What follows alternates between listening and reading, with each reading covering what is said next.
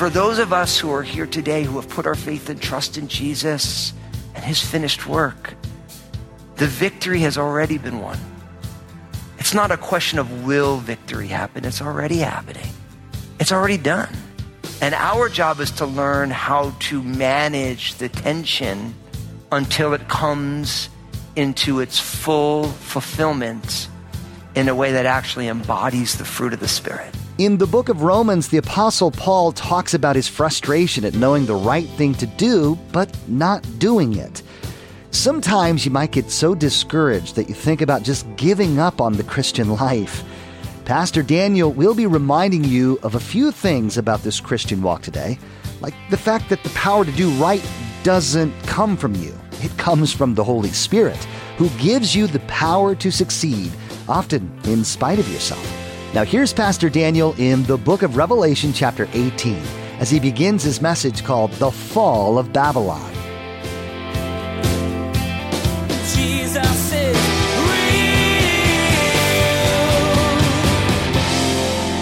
So I think we can all admit that it's a way different experience when you know the outcome of something as opposed to if you don't know the outcome of something. If you know how something's going to end, it feels one way as you experience it. If you don't know how something's going to end, you experience it a whole different way. One of the things I always do as a pastor is I ask God to make me live my messages because I don't just want to give you like Bible facts. I mean, Bible facts are cool, but I wanted to really reach my heart. So I asked God to make me live these things so I can help explain them at a heart level. And so sure enough, this week it happened. My daughter Maranatha plays basketball and this week was like rivalry week two games against their two main rivals, and I'm sitting there in these two different auditoriums, two different days, watching this game. Now, I don't know how the game's going to end. I just know that it's rivalry games. And it's funny because as you're watching a sporting event, there's the folks who are playing, like in this case, the gals were playing, but then like all the parents have like their own experience that's going on when they're sitting in the stands. Now, because I'm all Italian from New Jersey, i.e., I have a, a huge, big mouth, I sit in the very last row. Because I realize that not only do I have a big mouth, but I'm also the pastor here at Crossroads. I don't want to give you all a bad name by getting thrown out of the complex for yelling at the refs or whatever, which is always like a distinct possibility. So I just sit in the back and I just kind of watch. And as the game's going on, you know, if you're watching a basketball game, there's momentum shifts and there's big plays that happen and all, there's all this stuff that's going on. And you really don't know how it's going to work out until the game is over. Now, if I contrast that, one of the best additions to my life in the last year. I like sports. Not everybody does. I do. And so it's football season. Everybody knows it. I realize I'm not going to mention anything about what happened yesterday because it might be too soon for some of you. But one of the best additions to my life is there's this app called the NFL app where you can watch the games condensed. Just like it's like a three and a half hour game gets condensed down to 45 minutes. It's just all the plays. No commercial breaks, no anything. And it's funny, it's been a great gift to me, partially because, you know, a lot of football happens on Sundays. So as a pastor, you know, I serve all day. And then I would come home and I want to watch football. And then it'd be like three and a half hours of football. And if I watch two games, it's eight hours. And then my bride is married to an absentee husband for all day on Sunday. And that's not good for anybody. And, and so it just wasn't a good, a good situation. So I love this. Like you can watch a whole football game in 45 minutes. I realize for some of you, that's like blasphemy of the Holy Spirit. But for me, it's just a great gift. Like where it's like, I can watch a whole game, you know, and, and so, but what's amazing is, is as hard as I try to not find out what happens because you can't watch the condensed game when it's happening. The game has to be over. They edit it down. So as hard as I try not to find out the scores, do you think I can actually wait long enough not to find out the score of the game? Especially like right now, it's like in a little bit, the New York Giants are in the playoffs. Now, I am bragging because we had no business being anywhere near the playoffs this year. It doesn't even matter how it goes. I've won anyway because we're playing today.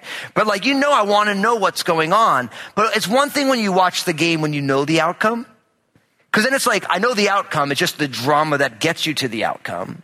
as opposed to when you're watching a game as it's happening, you don't know the drama. And, and this is so important for us because today we are beginning again our series in the book of Revelation, and we're going to be ending the series over the next four or five weeks. Now, what's so funny is, you know, last year, we called it the year of revelation. We've been studying the book of Revelation. We did it all last year, but God knows that I have the spiritual gift of long-windedness. So we didn't quite make it through the whole book in the year. There's really no better place to start unpacking this idea that we are all in the process of becoming than actually by looking at the end of the book of Revelation. Because what we find is that the world in which we live in as it exists now is not how it's always going to be that we're actually in the process, all of us, and all of creation is in the process of becoming something completely transformed. And the entire end of the book of Revelation unpacks that for us. Now, here's the big takeaway, I think, for all of us is that if you're here today and you are a follower of Jesus, you have to remember that you are not white knuckling life's experiences hoping for victory, you're actually living out of an already established victory. And if you don't believe me, just read the end of your Bibles. What we realize is that as we look at this last section of the book of Revelation, what you realize is that everything that is broken is going to be unmade, remade, restored. It says in the Bible that God is going to wipe away every tear from every eye.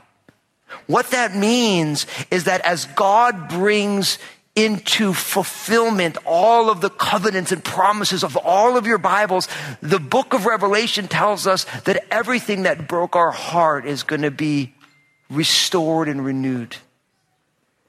And I think for too many of us, we are going through our days hoping for victory rather than living in the reality that Jesus has already been victorious. And because of his victory, we are more than conquerors through him who loves us. But talk about a time to become. Think about the difference when you know the out, like when I was watching my daughter's games, if I would have known the outcomes before, I would have had a way different experience of the game. It would have been less on edge, less freaking out. In one of the games, I felt so bad. The coach was not my daughter's coach. The other coach was getting so worked up. I looked at my little nine year old Annabelle. I'm like, that coach needs a cookie. Cause I mean, it was an intense game, but like literally, I'm like, man, he was so worked up. I'm like, he must be hangry. Like that dude needs like a chocolate, an oatmeal raisin cookie with some chocolate chips in or something, just to kind of, you know, he like, he, you know, Snickers really satisfies him or something. I just figured he didn't need a little help. But it was so intense. But if you know the outcome of the game, then you realize like, why am I expending so much superfluous angst? And let's be honest the people of God in this generation, there is so much superfluous angst going on. People are like so flipped. And I'm like, bro, hasn't anybody like opened their Bible in a while and looked at what happens? Like Jesus walked out of that tomb. Like, like straight up like, yeah, you guys are going to seal me in. Be right back over here. You know what I mean? YOLO, you know. Then you look at the end of the Bible and it's like, and Jesus comes back again and he, and he sets everything right. But for so many of us, we're living like, it's never going to be right. It's like, no, it is. It's already right. But again, when you know the outcome, how you move through the journey changes. And for those of us who are here today who have put our faith and trust in Jesus and his finished work, the victory has already been won. It's not a question of will victory happen, it's already happening. It's already done. And our job is to learn how to manage the tension until it comes into its full fulfillment in a way that actually embodies the fruit of the Spirit. And so this is what we're going to be studying for the next five or so weeks as we finish the book of Revelation together. But before we get to the all things made new, we got to see the really rough ending. So everyone open your Bibles, Revelation chapter 18. Open up your Bibles there. The book of Revelation is the very last book. So it's super easy to find. And because we still live in a society that has some sanity, 18 is between 17 and 19 still. So they haven't changed that yet, but it's still there. No one's offended yet.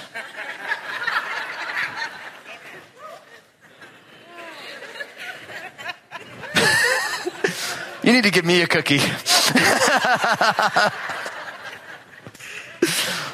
All right. Now, before we start in chapter 18, I want you to look back at the very last verse of chapter 17. We had just been seeing in chapter 17, there's this woman who's riding this beast. They explained it all to us. Everyone understands everything that it means. and then it says in verse 18, and the woman whom you saw is that great city which reigns over the kings of the earth. All right. So we find out the woman who's riding the beast in chapter 17 is a city who reigns over the kings of the earth. Now go into chapter 18, verse 1. It says, After these things I saw another angel coming down from heaven, having great authority, and the earth was illuminated with his glory. And he cried mightily with a loud voice saying, Babylon the great is fallen, is fallen and has become a dwelling place of demons, a prison for every foul spirit, and a cage for every unclean and hated bird. For all the nations, verse 3, have drunk of the wine of the wrath of her fornication. The kings of the earth have committed fornication with her, and the merchants of the earth have become rich through the abundance of her luxury. And I heard, verse 4, another voice from heaven saying, Come out of her, my people, lest you share in her sins and lest you receive of her plagues. For her sin has reached to heaven and God has remembered her iniquities. Render to her just as she rendered to you and repay her double according to her works. In the cup which she has mixed, mix double for her. In the measure that she glorified herself and lived luxuriously, in the same measure give her torment and sorrow. For she says in her heart, I sit as a queen and am no widow and will not see sorrow. Verse 18, therefore, her plagues will come in one day, death and mourning and famine, and she will be utterly burned with fire, for strong is the Lord God who judges her. Okay. What this teaches us quite simply is the destruction of Babylon.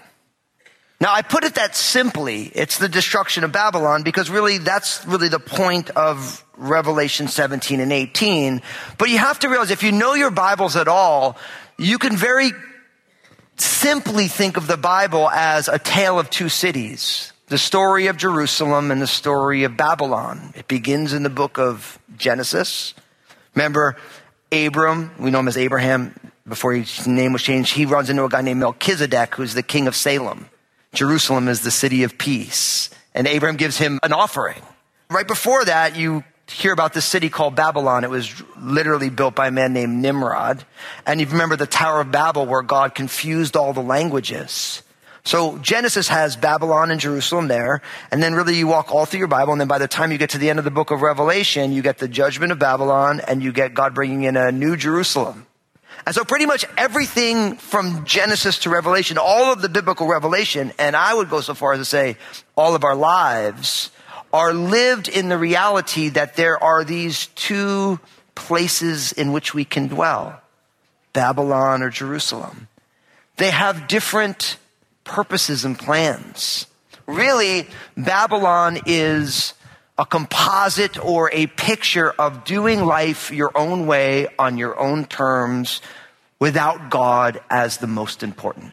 It's the self-styled, self-willed, my way or the highway kind of living. The alternative, of course, is Jerusalem, the place where peace dwells, the place where God is the center and a life lived for His will and His glory and His kingdom.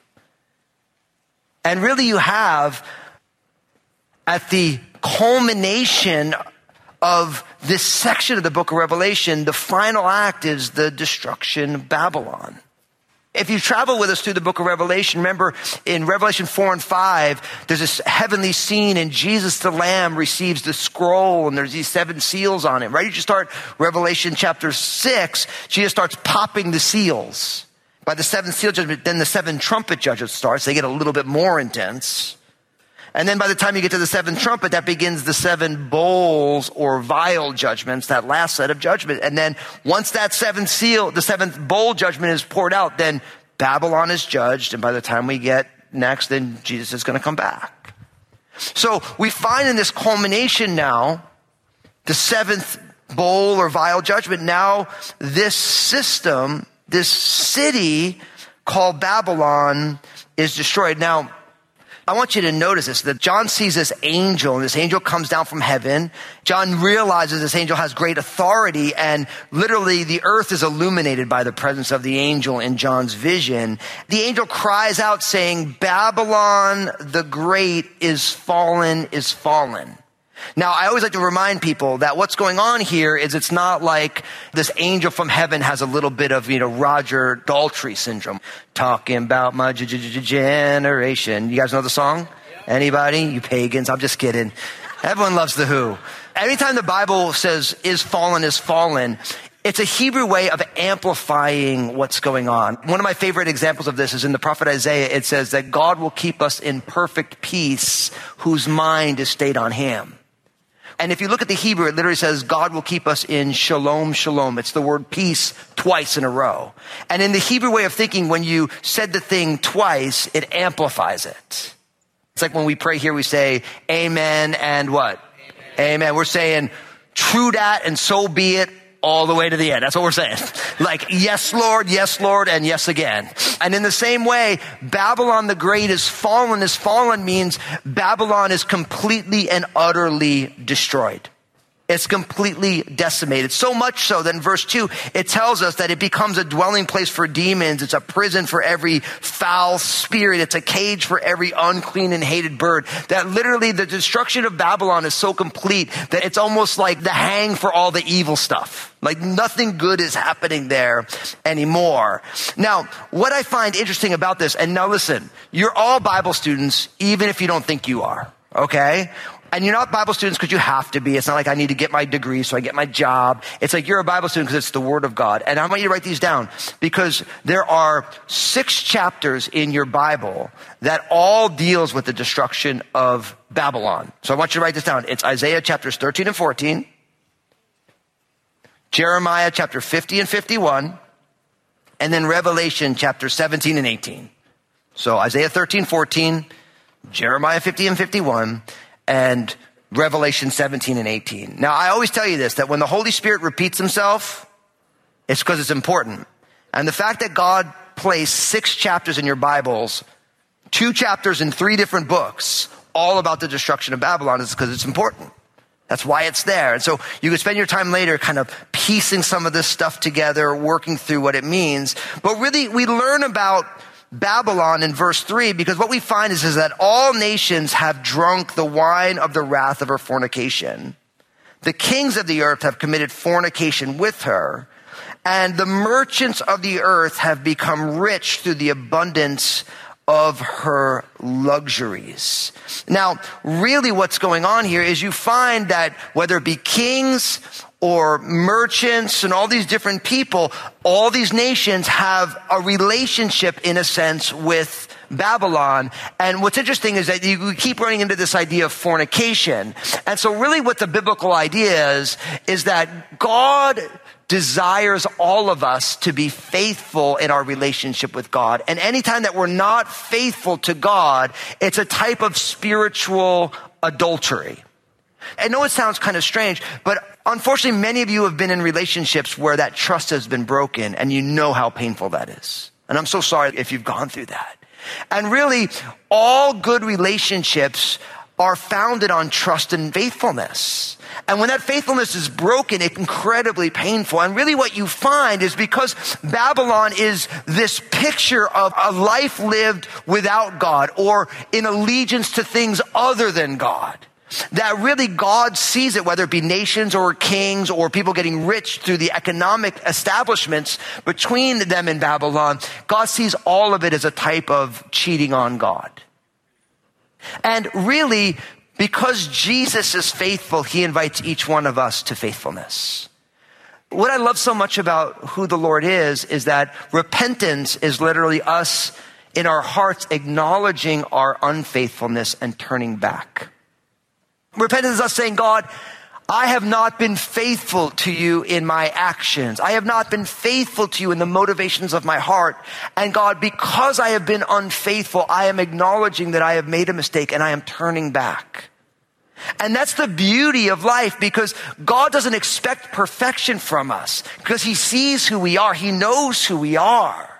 So this idea of I want my life to be faithful to God is a huge step and it is the huge engine how we grow. I think what goes on is we get so used to being unfaithful to God that we don't think too much about it anymore. But we need to think about it. Just in the way if a spouse is unfaithful, it's so heartbreaking. If a friend is unfaithful, it's heartbreaking. If a family member turns their back, it's like, it's heartbreaking. And so we really want to make sure we see this and that we learn from this so that we don't find ourselves in a place where we are being unfaithful in our hearts to the creator and sustainer who loves us so much that he sent Jesus on a rescue mission. Now what's amazing is, is really you find that Babylon's influence is pervasive, but then in verse four, look at what it says. And I heard another voice from heaven saying, come out of her, my people, lest you share in her sins and lest you receive of her plague. So in the middle of all of this, this voice comes from heaven and it's really saying to the people of God, the people of heaven saying, listen, whatever you do, you need to be separate from her. You need to come out of Babylon. And this reminds me very much of the apostle Paul writing to the church in Corinth. This is 2 Corinthians chapter 6, verses 17 and 18, which is actually a quotation from Isaiah 52. It says, therefore come out from among them and be separate, says the Lord. Do not touch what is unclean and I will receive you. I will be a father to you and you shall be my sons and daughters, says the Lord Almighty. And so what's amazing is at this time, Babylon is being judged and God is saying, listen, I want you to be separate from her. And I'm here to tell you that in every generation, and especially in our generation today, each one of us need to learn the art of living within the world that we live, but also maintaining a holy separation from it. Now, I'm just going to be honest. This is church. We can be honest, right? Can I get an amen? Yeah. Okay, here's the deal. This is not easy to do. And the reason it's not easy to do is because we all live here now and we're all living in the soup of what this all is. And so it's hard to make sense out of what does it mean to be in the world and not of the world? What does it mean to live and engage with this world as Jesus would, but also maintain a separation from it? Now, here's what I want to tell you. There are some people and some churches who will say, we are absolutely separate from the world, but they're actually not separate the way Jesus talked about it. They're just separate because they did it the way everyone used to do it like 30 years ago. Jesus is real. Today, Pastor Daniel talked about the destruction of Babylon, a city that was a physical representation of the glory of man's ability to take the place of God. You also got to see what God thought about that too. Pastor Daniel showed how in the scripture God seems to have had enough of mankind's elevating themselves above him. And in this judgment, you saw the despair and weeping of the men who thought they had ultimate power but found out that they were wrong. Hey, everybody, Pastor Daniel here, lead pastor at Crossroads Community Church in Vancouver, Washington. We would love to connect with you in person. We have services on Sundays at 9 a.m. and 11 a.m. If you are not able to join us in person, connect with us online at live.crossroadschurch.net or find us on Facebook at Go, the number two, and Crossroads. Hey, this is Josh, and I wanted to personally thank you for listening today to Jesus is Real Radio. Did you know that Pastor Daniel also has a TV program? It's called Real with Daniel Fusco. I want to encourage you to go to JesusIsRealRadio.com, click on the stations option in the main menu, and find out if Real with Daniel Fusco airs on a TV station in your area. Make sure to tune in again as Pastor Daniel will share more concerning the destruction of the city of Babylon. You'll find out how this could relate to your view of your relationship with God. maybe some adjustments are needed to get yourself flying right. Another thing that Pastor Daniel will help you to see is not just that there's a celebration going on in heaven during this time, but why the people in heaven are rejoicing amidst this calamity. There's more to come from Pastor Daniel's series, A Year of Revelation. Please glance at the clock right now and make plans to join us again for another edition of Jesus is Real Radio.